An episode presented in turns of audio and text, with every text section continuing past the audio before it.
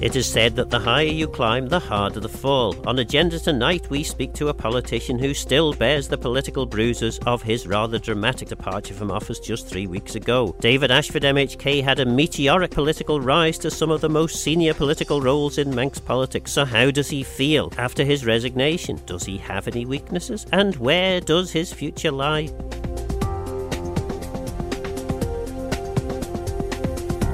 Is there life in the old dog yet? Only one way to find out.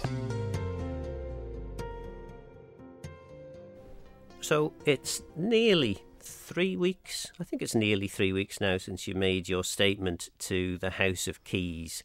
Um, how, how, how are you feeling now? Um, absolutely fine. I mean, I've always said for me in politics, it doesn't matter whether I'm a minister or a backbencher. I'm happy to do any job someone wants me to do or no job. Um, I'm looking forward to the challenges ahead as a backbencher. I've already got a motion down for the July Tynwald on a topic that's always been close to my heart. Um, there's several questions that I'm raising in Keys tomorrow on Tuesday. Um, and, you know, I'm looking forward to being able to both support and challenge government where appropriate. But but it can't have been an easy decision for you to take. Um, I mean, what we three four weeks ago you were happily being the treasury minister, doing uh, in many people's estimation a, a very good job as as treasury minister, and then a week later you're on the floor of the House of Keys um, explaining why you've tendered your resignation. Well, it wasn't an easy decision, and there's no such thing, I think, as easy decisions in politics. Um, but one of the things that became very clear um, once the report came out was, you know, that there were failings within the Department of Health and Social Care, um, and that basically, as minister at the time, I felt it was appropriate that, you know, even if you're not involved in that decision, you've got to take some form of responsibility for that, um, and I decided to do so.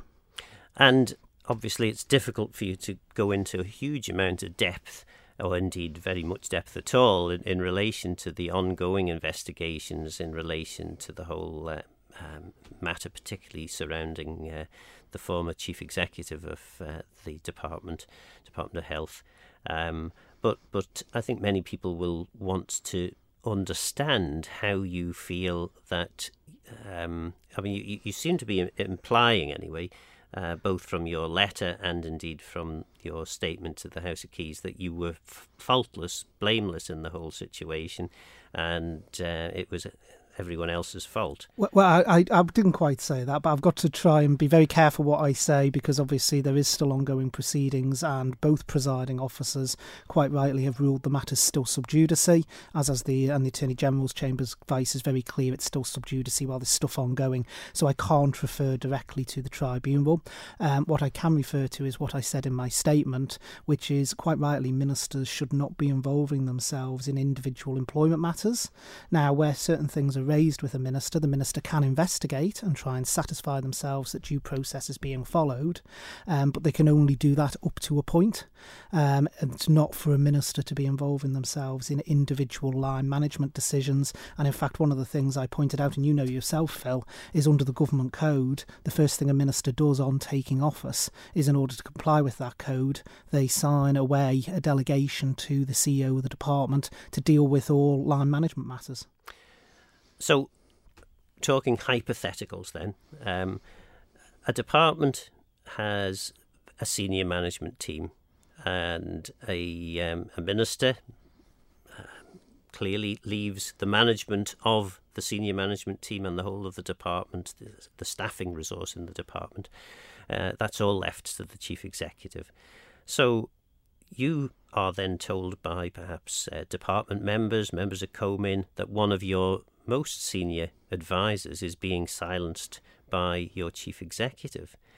Um, to my mind, as a minister, that would be something that I would want to step in to investigate. Uh, you know, and and we are talking. I mean, it's difficult. It's sort of linked, but it's it's a in a hypothetical situation. Uh, would you not agree that it's extraordinary that the chief exec would might be trying to silence any of your senior management team not to be able to give you that uh, good advice. Well, that would be an extraordinary thing. The CEOs most certainly should not be trying to silence um, senior management team. It's important there's a breadth of advice and a breadth of uh, decision making. And as a minister, again, I can only talk hypothetically, you would want to ensure yourself that the information was getting through. Um, certainly, I can say during my time as minister for DHSC and also my time in Treasury Minister, where anything was raised with me where someone felt their voice wasn't getting through, um, I did actually look to actually see where any blockages were, try and resolve those blockages, um, and things changed. But obviously, like I say, I can't speak directly on this case. Once the sub judice is lifted, then I'll happily do much longer form interviews on it, but I can't relate back to anything that might relate to the tribunal. And were you hounded out of office by the media and, and social media? You, I mean, you sort of implied that in, in your letter to the Chief Minister. I don't know where the phrase hounded out has come from because it's neither in my letter nor my statement um, to House of Keys. Um, I don't feel I've been hounded out of office whatsoever. It was my decision to make um, and it was the decision I took. Okay. Um, so, I mean, there were a few other things then that uh, you mentioned in your um, your speech to the House of Keys, uh, I mean, you, you obviously have a, a, a, deal of admiration for the, the Chief Minister. Um, it is, though, fair to say that we're nearly, well, we're nearly finished the, the, the first five year, uh, sorry, first year of the five years uh, of this administration. Um, it's hard to find anything of great merit other than warm words that uh, this government has achieved so far.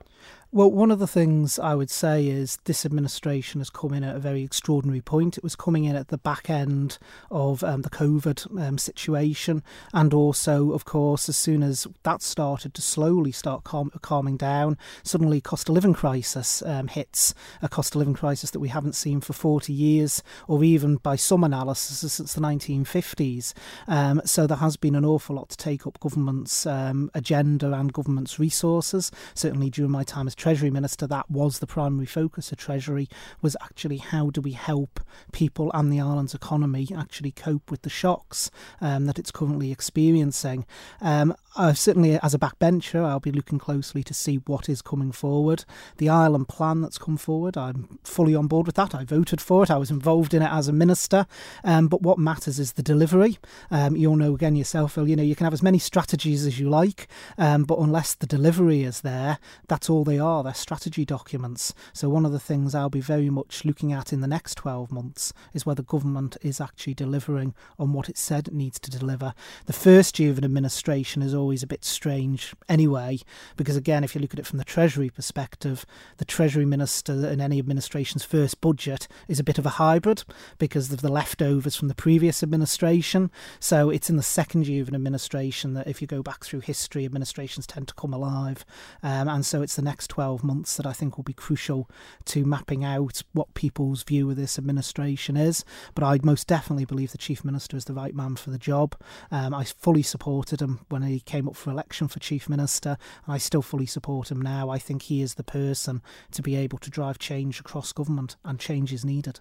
And as Treasury Minister, uh, you were limited by a, a, whole range of factors which uh, often, as backbenchers, uh, the the range of factors become less important than the the issues on the doorstep, which is you know, fair enough. You know that's what members of the House of Keys are elected for, is to represent views on the doorstep.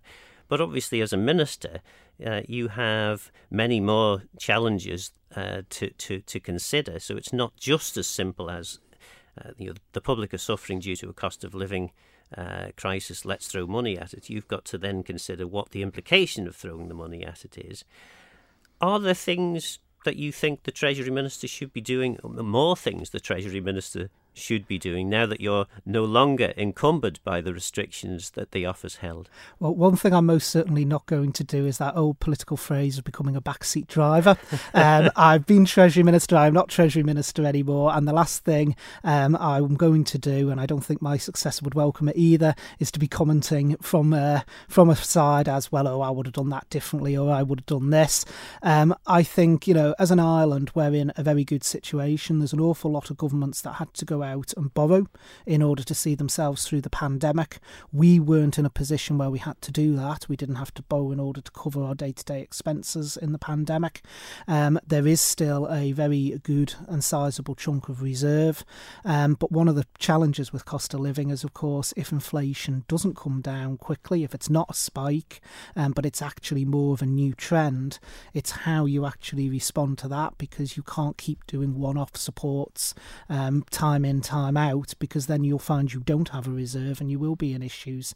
Um, but I think, you know, one of the things I, I think we've shown over the last 12 months is the administration that's in place now does have a very social attitude um, in terms of supporting people out there. It's a social focus that they've got, um, and I hope that will continue over the life of the administration. And going back then to the plan, um, when the chief minister was first elected, we all were enthused because uh, there was we, there was messages like we're going to do fewer things, but we're going to do them better, and we're going to deliver, and it's going to be a much clearer plan, and it's going to be obvious to people that these are the things we're going to do, uh, and with a, a smaller list uh, to to actually achieve, uh, we're much more likely to get there. Would you say that uh, the, the, the bold ambition that uh, was initially Uh, stated has actually ultimately been delivered in the plan? I, th- I think it has. I mean, uh, I think if you compare, I mean, programme for government in the last administration, um, it was the first time any administration really had done that. had actually laid out in that detailed way. Um, while there'd been agendas before put out by previous administrations, the programme for government was much more detailed. Looking back, because they always say hindsight's an absolutely wonderful thing.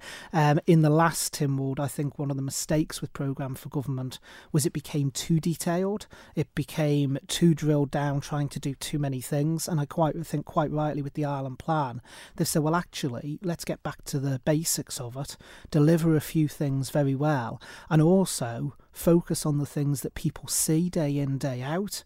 Um, and I think that, you know, what actually matters to people on the ground. Yes, there's a load of things that will have to be done behind the scenes anyway, um, but let's focus on the things that actually matter to people out there. And again, that's something I will be very looking at very closely as a backbencher to make sure that focus continues because I think it is important that we are focused as an administration, as a government, and as representatives of the island on a few things rather rather than actually trying to do 150 things and achieving none of them.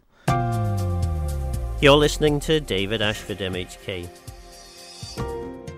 And I should add that uh, the Treasury's Department plan uh, of the I think there's, there's the, the, the two have been to Tynwald so far Economic Development or Enterprise Department. I, I always go back to the old title.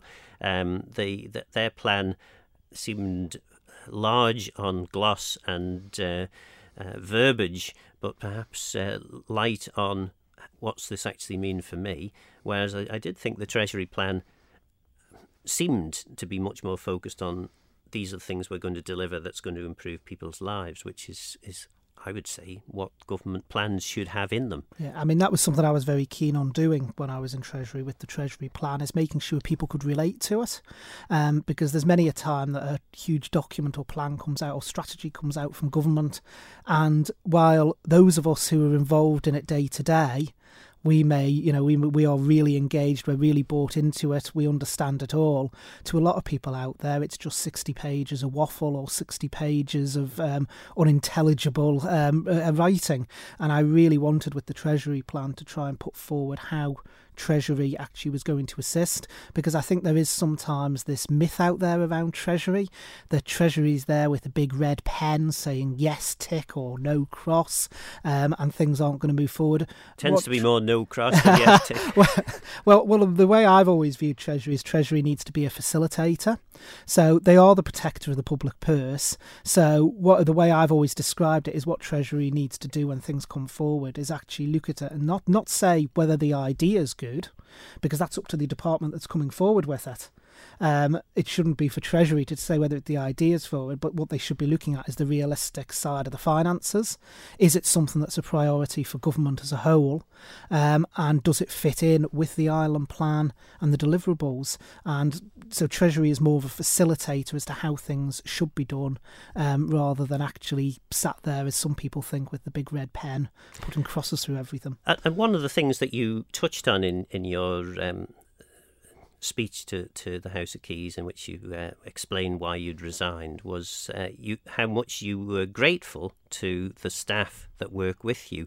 I think sometimes there's a misunderstanding. Um, uh, in fact, quite a lot of the time, there's a misunderstanding of the public as, as to the role civil servants play. Um, all the civil servants I've ever spoke to told me that in the absence of a clear political steer, yes, indeed, they will they will make decisions and they'll crack on. But if you've got a, a minister who knows what they want uh, and explains that clearly to them, then then they follow the lead of the minister. Uh, and and you have been very grateful uh, in, in or, or, thankful to the, the officers for working with you. I mean, very much so. I mean, without the civil service, nothing would get delivered, um, and you know, be that frontline staff or even the staff that in in the background do a lot of work that people just don't see. So within DHSC, it was my honour and privilege for four years to work alongside, um, you know, hard-working and dedicated staff who aren't just delivering on the ground but are delivering in the background as well.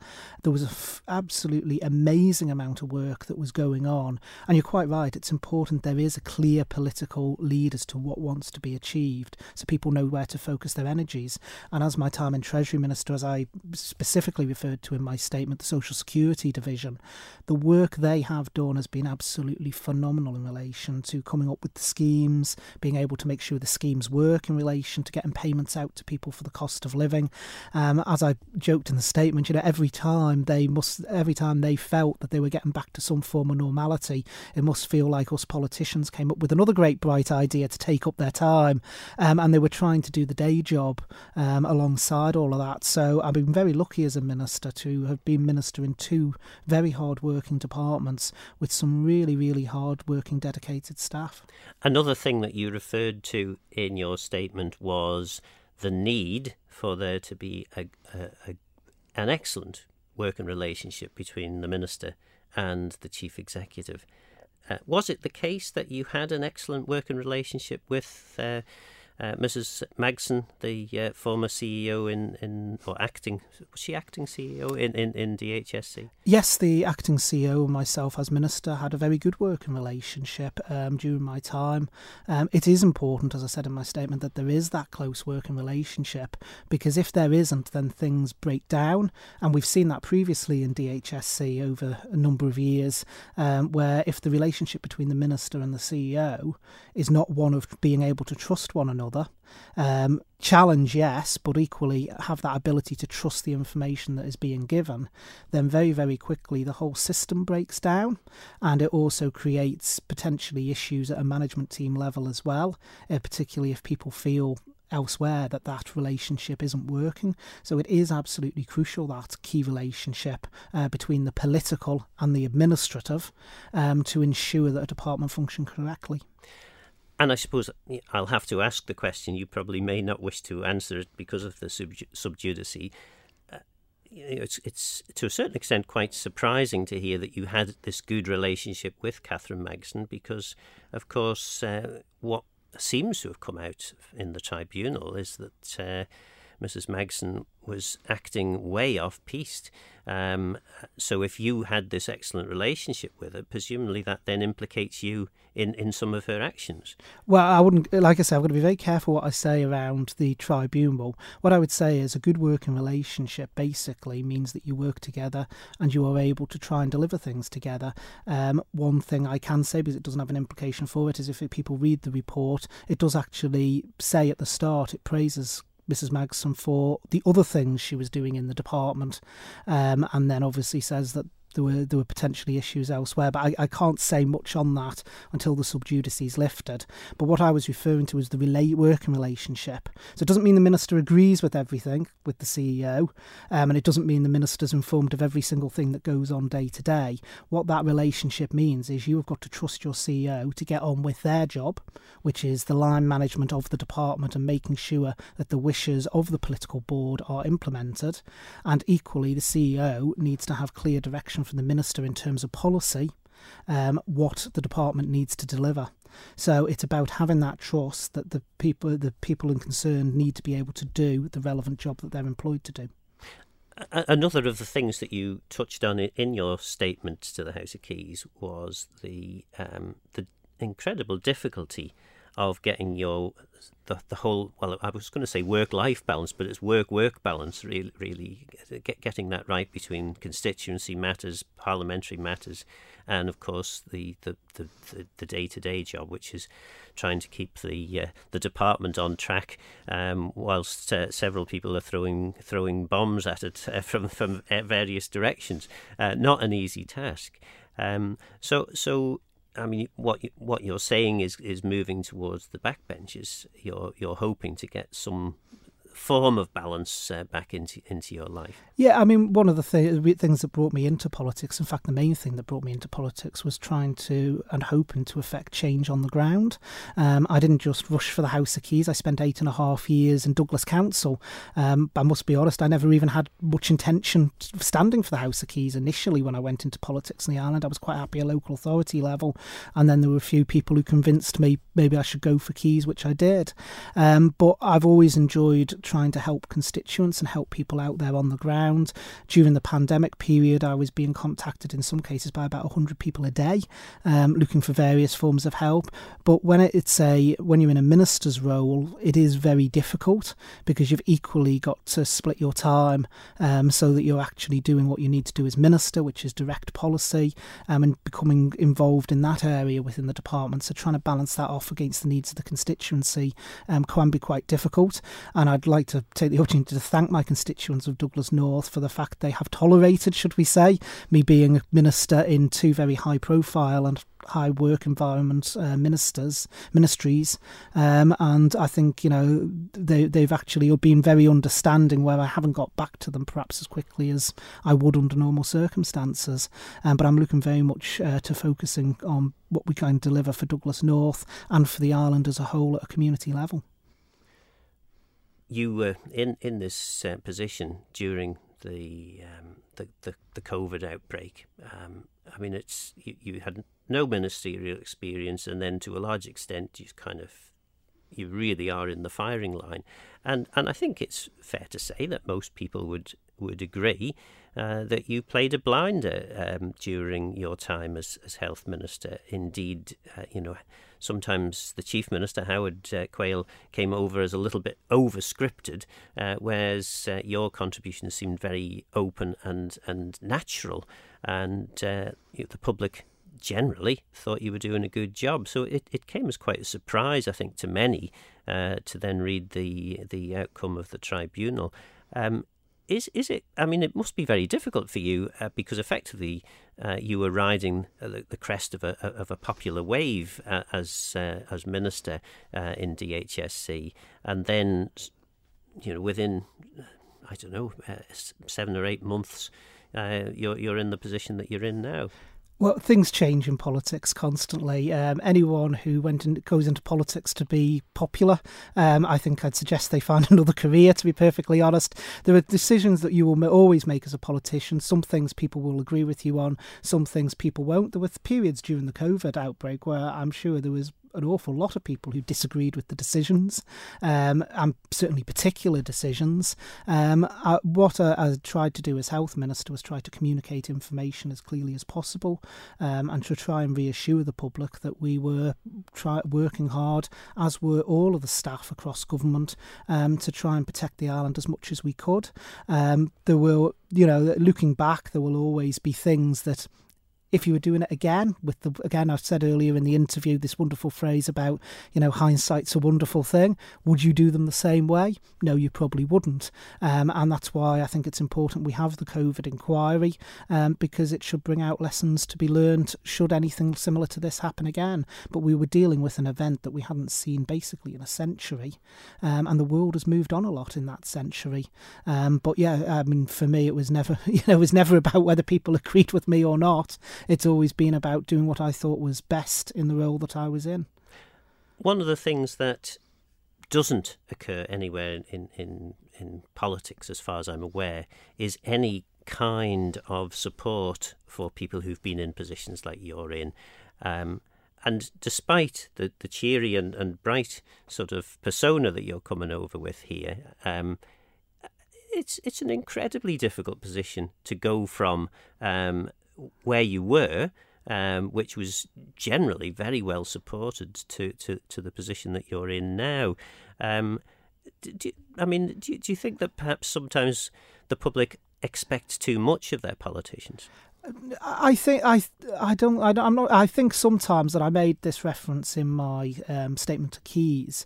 I think sometimes we as politicians don't help because we portray ministers as if they are basically omnipotent um, creatures that uh, know everything, who are involved in everything. You know this old phrase that keeps getting trotted out, and I'm as guilty as anyone of using this phrase, and I know you have in the past, Phil, about the minister as the department, and legally that is actually correct. Um, but it's this perception that our system has that the minister is involved in absolutely everything, um, and therefore the minister knows every single thing that happens every single day in every single part of their department, um, and it's just not actually the case. Um, and that's one of the reasons I think the whole makeup of government needs to change as well, because if we are going to get one culture across government, then we need one government. And this setup of having departments completely insular, I think over the last five years or so, that insularity has broken down a bit, but not far enough. Um, we need to have a one government approach. Simple question. Do you have any weaknesses? Um, yes, I mean we all have weaknesses. Um, I think sometimes I get overly involved in detail. Um, you know, and and you know, I'm, I'm, i have the same weaknesses as anyone else. Um, I'm not infallible. Um, nobody is. And and there's a whole range of other things I'd love to talk to you about, but we are uh, running out of time. Um, I suppose uh, then the the question is, uh, what, what, sort of what what can we expect from David Ashford um, MHK for, for Douglas North as opposed to David Ashford, the minister? Well, one of the things that Ministerial Office has given me um, is more experience within government. Um, I was only a backbencher for 18 months before I basically became Minister for Health and Social Care, so next to no time at all. Um, so I'm looking forward to getting back to pushing forward on my manifesto um, and what was in there. I've already got a motion down for July's Tynwald in relation to a general debate on local government reform. And I think people will be seeing me quite an active backbencher. Um, I was in the previous 18 months when I was a backbencher, and I'd suggest if people want to see what um, what I'll be like as a backbencher, look back to those 18 months um, because I'm back. So, what about David Ashford's plans for local government reform? Your time then as Douglas councillor, you must have seen some pretty horrific things to, to have driven you so much to, to, to want to reform local government. I've I've had the view that you know, and it's a difficult one, and there's there's people who will disagree with me. Um, again, we were talking about you know no one having the uh, pot of wisdom. Uh, my view has always been the same, which is the five local authority model: north, south, east, west, and Douglas. Um, I know there's some people who prefer a nine model. Um, but one of the things I would say I saw as a local authority member is that sometimes the local authorities themselves do an awful lot of hard work, particularly the small local authorities, actually, um, which it may seem I'm trying to be critical of by saying it needs to reform, but they're not given the support to be able to deliver the services. I've always felt that authorities on a bigger scale um, actually will be able to deliver more services. We have a very centralised government here in the island, and we need to decentralise. Um, I think I remember doing an interview probably about back when I was a local councillor, so I think it was with Roger Watson actually, um, where I said we've got to be one of the few governments that actually plays with car parks, uh, where government is actually running and operating car parks when it should really be a local authority function. And I handed it over to you, and, you and, did, then, and, they, and then they handed it back. And and you were ju- and you, I was just literally going to come on and say when you were minister, Phil, um, you were someone who recognised that, and in fact you handed to Douglas at the time um, the uh, not Shaw's Brow because they already had Shaw's Brow, but um, the Chester Street car park and also Drumgold Street um, to the local authority. Um, but you know, I, I, think there needs to be much more refined statutory functions for local authorities, more stuff delivered on the ground, building control, where, for instance, Douglas and there is a couple of others. I think Onchan's one, um, and then there's another authority that deliver building control. Other than that, it's centralised in government. It shouldn't be. Um, one of the things that I, one of the big success stories, I think, is Garff as a local authority, where they've created Garff. But what they've done is they've maintained the wards system. So it means there's still local representation from every single area within that district on the local authority, and also what's been happening down, of course, in uh, down with Rushen as well. Um, that you know, with that with that merger down there. But um, but you're a big supporter of the the single smarter government approach. The uh, um, the you, you call it single government. Um, uh, Chris Robertshaw was was calling it single legal entity. Um, what whatever. Uh, so the idea, or, or, part of the idea behind that, was that government becomes a single entity, um, is smaller and smarter. Douglas isn't small or smart, is it? Well, I think actually, I think that's a that's a bit unfair. Actually, one of the things I saw in eight and a half years um, with Douglas Council, I didn't agree with every single decision. I was quite vocal about uh, some of them over my time, and I still am as an MHK. Um, but I, I think Douglas actually has delivered an awful lot for the money it collects. If you actually look at where the and rates, it does collect an awful lot of money. Yeah, and but if you actually look where the rates could have been, the the rate increase has tended to be below inflation. I think in all but two of the last uh, last 12, 13 years. So, um, you know, I, I, think Douglas is actually achieving an awful lot. I know certainly when I was on Douglas, there was an awful lot of efficiency savings, particularly around the sort of um, environmental services area. Um, so, in terms of what was being delivered by the gangs out on the streets, there was an awful lot of efficiency savings brought in there across the vehicle fleet of Douglas Council as well. So, actually, I, I think, you know, Douglas does. Is there more efficiencies to be made across all local authorities? I think so.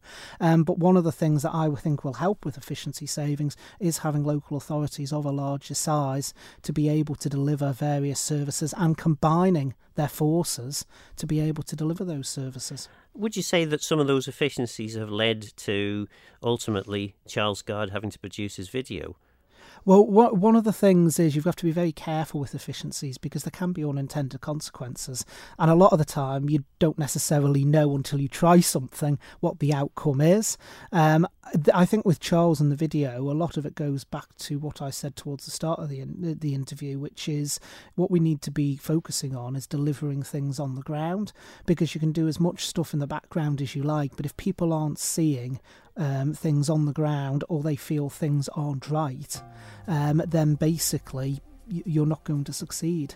So the focus of this administration and also of local authorities needs to be, as I've always believed, delivering what people can actually see and feel on the ground and what they feel makes a difference to them.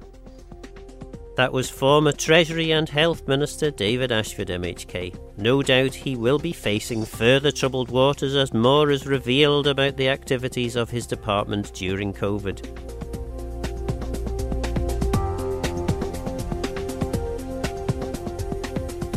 Please get in touch with Phil Gawne at manxradio.com and let me know your thoughts and views on the show. But for now, I'm Phil Gawne, Guramayu. Thanks for listening.